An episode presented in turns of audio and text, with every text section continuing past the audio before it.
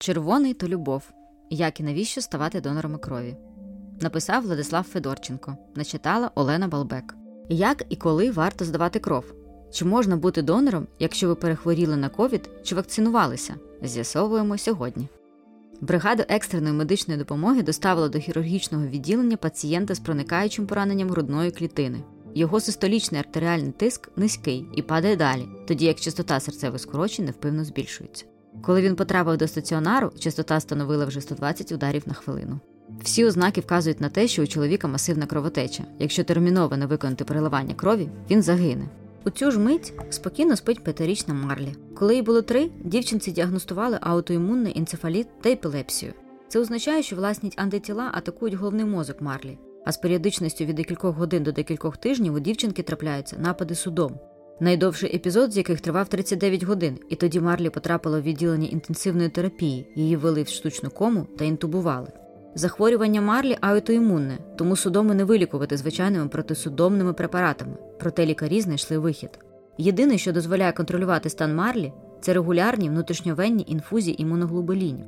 Їх виготовляють з великої кількості плазми крові, які отримують від сотень донорів. Якби не донори крові, Марлі б не змогла отримувати лікування. Чому переливання крові одне з найважливіших відкриттів у медицині? У 1901 році австрійський лікар Карл Ландштайнер відкрив існування груп крові у людини. Наразі відомо понад 30 систем групування крові, але найбільше клінічне значення має система Ландштайнера АБ0.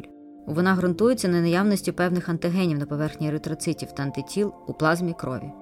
Вже через 6 років після цього лікарі провели перше приливання крові, використовуючи знання про групи крові та проби на сумісність донора і реципієнта. Ще трохи згодом, у 39-40-х роках, той самий австрієць з групою науковців відкрив існування резус-фактора. Це створило стійку основу для вивчення трансфузії крові у подальшому. Дуже важко підрахувати, скільки життів рятували ці відкриття.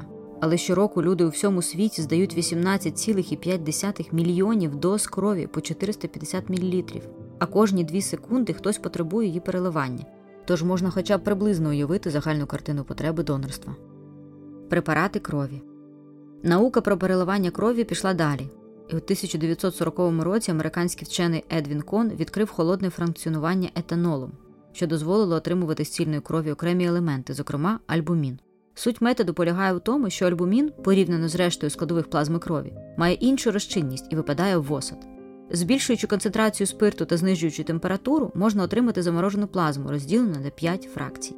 П'ята остання і буде альбуміном. Відкриття вченого врятувало тисячі життів під час Другої світової та після неї. Річ у тім, що альбумін відіграє важливу роль у утриманні рідини всередині кровоносного русла, яке забезпечує повноцінну доставку крові до органів та тканин, що особливо важливо під час крововтрат. Трохи пізніше, у 1972 році, з'явилася технологія аферезу. Кров донора по закритій системі надходить до апарата, який відділяє окремі компоненти крові. Після цього залишок цільної крові повертається назад в організм донора. Окрім просто цільної крові, від донора можна отримати плазму або її компоненти, еритроцити, тромбоцити та гранулоцити. Еритроцити це червоні кров'яні тільця, основна функція яких транспорт кисню. Однією з основних функцій тромбоцитів є згортання крові, а гранулоцити це клітини імунної системи, які захищають організм від чужорідних агентів. Поділ крові на окремі складові дозволяє надати пацієнтові конкретно ті елементи, яких він потребує, а також використати один гемокон крові для допомоги кільком людям. Наприклад, пацієнт з гострим лейкозом, злоякісним новоутворенням крові, може потребувати переливання лише тромбоконцентрату, а пацієнт з важкою анемією лише еритроцитів. Чому важливо бути донором крові? Ще у 70-х роках управління з продовольства та медикаментів США зобов'язало медиків позначати всі пакети з кров'ю відмітками оплачена або волонтерська, а деякі штати навіть на законодавчому рівні заборонили використання крові, отриманої за гроші. Здавалося б, який у цьому сенс, якщо ця кров може врятувати життя. Але так історично склалося, що переливання оплаченої крові частіше пов'язане з ризиком інфікування. Так, у донорів оплаченої крові частіше виявляли наявність поверхневого антигена гепатиту Б. Рівень захворюваності на гепатиту реципієнтів, які отримали оплачену кров, був вищим. А після скасування фінансового заохочення серед реципієнтів значно знизився рівень захворюваності на вірусний гепатит. Всесвітня організація охорони здоров'я також наголошує на тому, що оплата крові має багато недоліків, зокрема, підриває систему добровільного донорства та спонукає до надрегулярних донацій, що в свою чергу може негативно вплинути на стан їхнього здоров'я. Тож зараз можна виокремити одну основну мотивацію, яка змушує людей ставати донорами крові це альтруїзм, який базується на соціальній відповідальності. Цьогоріч у Німеччині провели опитування за участю понад 2,5 тисяч осіб. З них 35% хоча б раз у житті здавали кров, а ще 29% хотіли б здати кров у найближчому майбутньому. Інші ніколи цього не робили і не планують. Також результати опитування показали, що здебільшого донори керуються альтруїзмом, а серед опитаних усього 2,5% мотивуються фінансовою вигодою. Що цікаво, у 80-х люди здавали кров тому, що їм одразу робили безкоштовний тест на ВІЛ, оскільки в ті часи панувала епідемія хвороби. Так корисливі здавалися б цілі вплинули на розвиток донорства. Протипоказання отже, людина вирішила стати донором крові. Чи підходить вона на цю роль? Відповідно до законів, донором крові може стати будь-яка повнолітня особа з вагою понад 50 кг. Ще важливо, аби потенційний донор не мав тимчасових або абсолютних протипоказань. У цілому їх можна звести до двох основних принципів. Перший донор має почувати себе достатньо добре, аби донація не нанесла йому шкоди. Наприклад, не мати важкої серцево-судинної патології, респіраторних захворювань з порушенням газообміну, патології системи згортання крові. Під час вагітності та протягом 6 місяців після пологів здавати кров також не дозволяється. Другий у донора не повинно бути захворювань, які передаються через кров.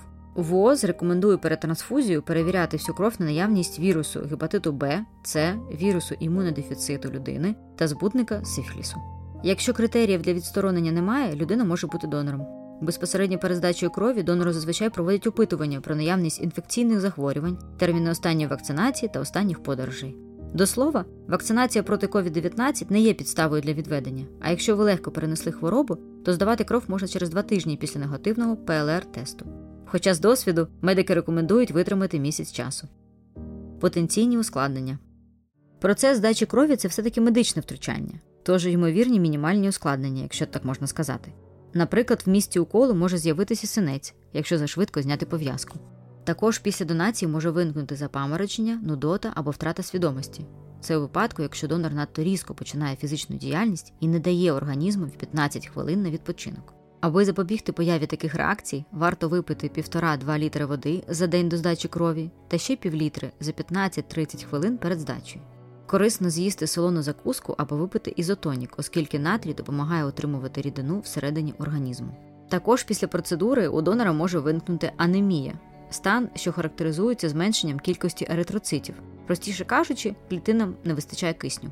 Одна донація призводить до тимчасового зниження концентрації гемоглобіну в середньому приблизно 10%. Зазвичай таке зниження є безсимптомним, а рівень гемоглобіну відновлюється протягом наступних тижнів. Рівень гемоглобіну у жінок має бути більше 125, а у чоловіків щонайменше 135 грам на літр. Така концентрація забезпечує не лише безпеку донора, але й гарантію того, що реципієнт отримує достатню кількість еритроцитів та гемоглобіну. У 25-35% донорів, частіше в молоді, трапляється дефіцит заліза без анемії. До складу кожної молекули гемоглобіну входить 4 іони заліза феруму, кожен з яких може зв'язати одну молекулу кисню. Тобто зменшення кількості заліза призведе до зменшення можливості еритроцитів переносити кисень. В Україні для запобігання цього рівень феретину в сировиці або плазмі крові вимірюють після кожної четвертої послідовної донації. Якщо виявляють дефіцит, донори тимчасово відсторонюють. До донації можна повернутися, коли рівень феретину крові буде більше за 15 мікрограм на літр. Ускладнення, що можуть виникнути після здачі крові методом аферезу, пов'язані з втратою донором окремих формених елементів крові. Наприклад, може знизитися рівень тромбоцитів у крові, хоча за одну донацію цього статися не повинно. Також ймовірне зниження рівня лімфоцитів, клітин, які відіграють важливу роль у роботі імунної системи та захисті організму. Але ці проблеми можуть стати клінічно значущими тільки якщо здавати кров вкрай часто. Саме тому максимальна кількість донацій тромбоцитів не частіше, ніж один раз на два тижні. Щоб кров не згорталася, використовують цитрат, тому може виникнути цитратна токсичність. Внаслідок цього у донора можуть з'явитися відчуття поколювання в тілі, спазми м'язів та нудота, лікування, зменшення швидкості інфузії цитрату та або вживання продуктів з високим вмістом кальцію. Ну що ж, кров здали, побічні реакції, якщо й були, то швидко зникли, і донор зі спокійною душею може повернутися до буденних справ. Можливо, якби не він, чоловік з пораненням загинув би. Хоч би якими вправними були хірурги, без донорів у них немає шансів врятувати життя пораненого. А можливо, без тієї крові Марлі б не змогла отримати лікування. Дівчинка та її батьки втратили б надію на одужання. Але чоловік виживає, а Марлі усміхається.